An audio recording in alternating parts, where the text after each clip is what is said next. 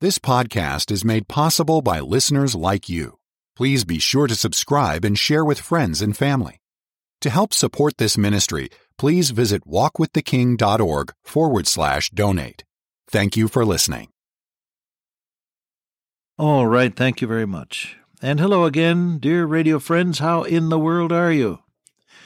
Yes, this is your friend Bob Cook. I'm glad to be back with you. I consider it a high and holy privilege to be on the radio on these many stations speaking with you concerning the word of God. We're looking at 1 Timothy chapter 3.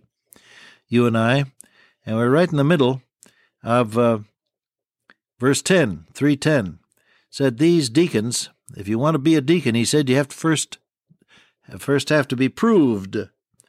Now, what does that mean? Well, I was talking with you about what it means uh, just as we went off the air the last time.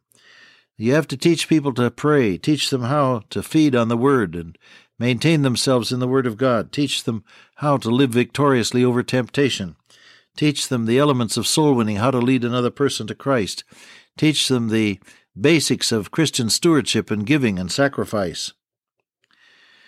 Then, well, let's turn over to uh, Acts chapter 6, shall we? Because that's where the first deacons were appointed. Grew out of a church fuss, incidentally, which reminds me that, uh, Pastor, if, if people are having an argument about anything, trust God to make a blessing out of it.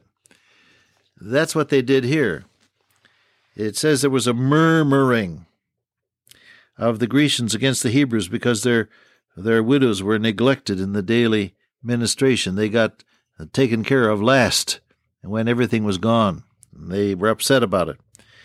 So the twelve called the multitude of the disciples, said, Now it's not reasonable that we should leave the word of God and serve tables. Wherefore, brethren, look out among you seven men of honest report, full of the Holy Ghost and wisdom, whom we may appoint over this business. Now, men of honest report, that means your reputation is is is clean. Uh, I often say there's room for the occasional misunderstanding where people misunderstand what you're trying to say, but what people say about you over 20 years will be precisely the truth. When when this says honest report, it means what have they been saying over the last 10 years? You know, because what people say about you over a period of time will be precisely true. There's room for the honest misunderstanding now and again, but your reputation is built piece by piece across the years. You know that.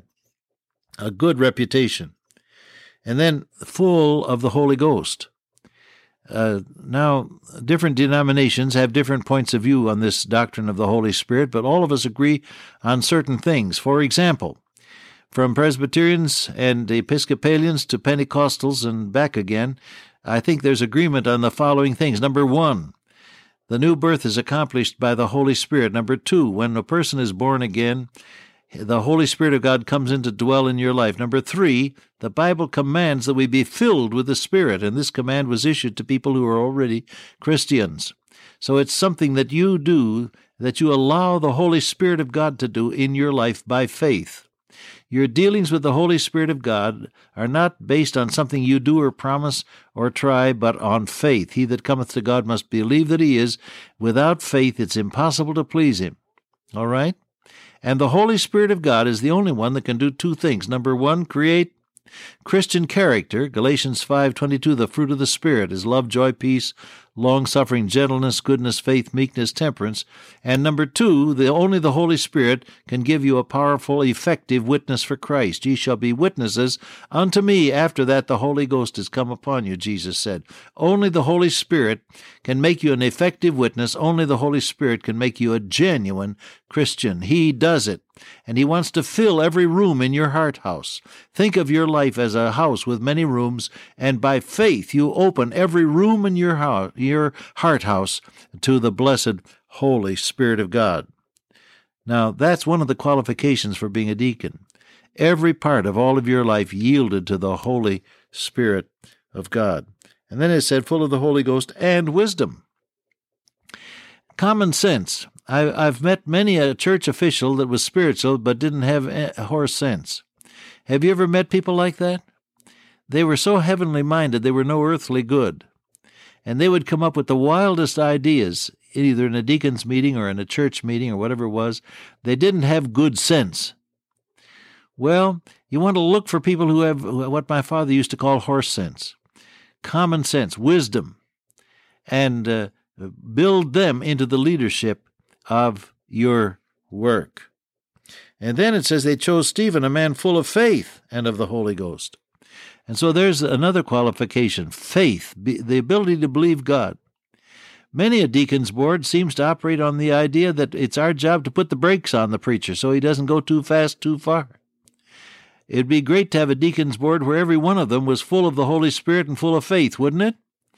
Well, uh, believe God for it and start looking for people of that kind and He'll provide it for you. I learned long ago, in 18 years in the pastorate, that if you need somebody in the in the church, in any given office, you start to pray about it, and God will bring them to you.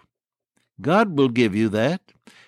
just as he gave to King Saul people whose hearts God had touched, so he will give to you, my brother, my sister, people whose hearts God has touched and brought them into your life.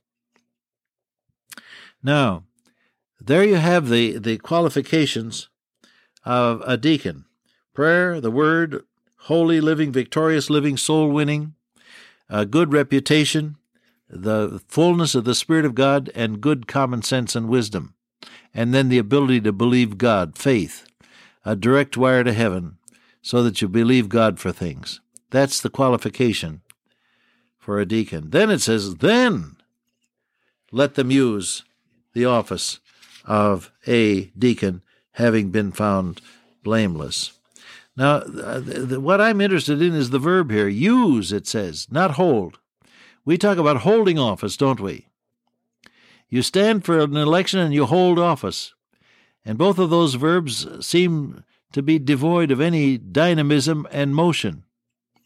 But Paul says, let them use the office of a deacon. How do you use that office? You use it by helping people pray. You use it by uh, helping people understand the Word of God. You use it by helping people learn how to how to combat temptation and live a victorious life. You use the office of a deacon by winning other people to Christ. You use the office of a deacon by making wise decisions. You use the office of a deacon by teaching other people how to believe God. You see, it's more beloved, than supervising the, the, the deacon's fund, the benevolence fund, that sends a bouquet of flowers to somebody or a basket of food on Thanksgiving. A great deal more than that. Deacons are important people. They are the extension of the pierced hand of our Lord to the congregation. So if I'm talking to anybody who's a deacon or a deaconess, you're important Uh, be sure that you measure up and be sure that you start using the office, not just holding it. Peter says, use hospitality one to another without grudging. See, the things that God has given us, either by way of responsibility or by gifts in our personality, are ours to use for His glory, not just to hold. You don't have anything that is yours in a proprietary sense. What hast thou that thou didst not receive? Paul says.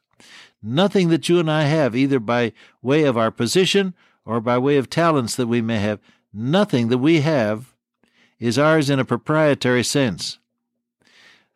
Paul says, He that glorieth, let him glory in the Lord. All right, now he says, Even so must their wives, the deacons' wives, be grave. There's that word again, serious about the things of God.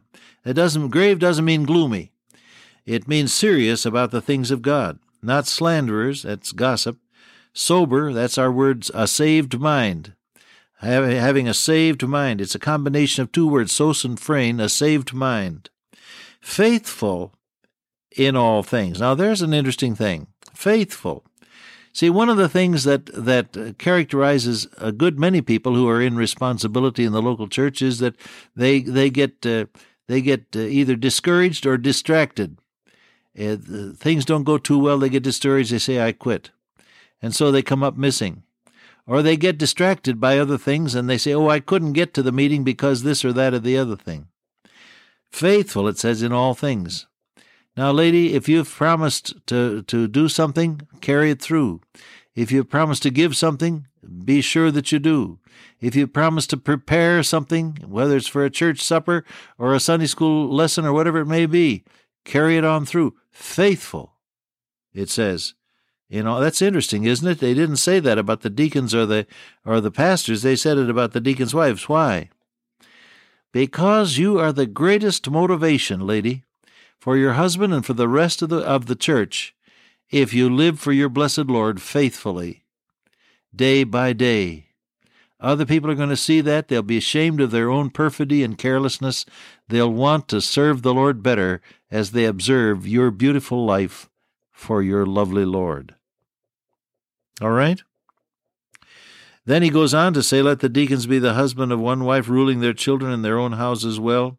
For they that have used, there's your verb again, used the office of a deacon well purchase to themselves a good degree and great boldness in the faith which is in Christ Jesus.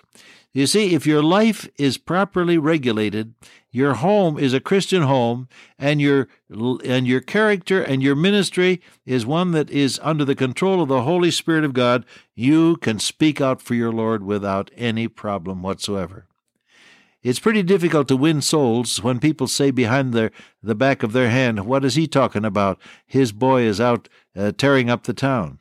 You know, it's pretty hard to to win souls and to lead the church when people know that you've been feuding with your wife and your your marriage is breaking up. These sorts of things, you understand me? If if you've got a house, uh, a home that is that is under the control of the Spirit of God, if you've got a character that is that is uh, guided by your blessed Lord and His Word, if your life is filled with the Spirit of God, if you're a man of prayer and of faith, and you're really working and living for the Lord, then you can speak out without any fear whatsoever, because you know that your testimony is effective. You follow that? Now he said, These things I write unto thee, hoping to come unto thee shortly. Small thought here. There's nothing sinful in making plans, but just make your plans flexible enough so God can get into them. He says, I hope to come to you soon, but if I tarry long, see, I hope to come soon, but if I tarry long. Eh, there's nothing sinful in making plans, but make them flexible enough so God can get into them.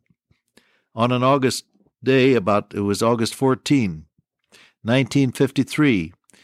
We had rented the Korakuen Stadium in Tokyo, and the city was was just plastered with uh, advertising, advertising this big meeting. We were anticipating many thousands of people coming to a gospel rally, and it rained all day. I prayed from four o'clock in the morning on, as hard as I knew. It kept on raining. Finally, the manager of the stadium offered us a rain date for August 28. We took it.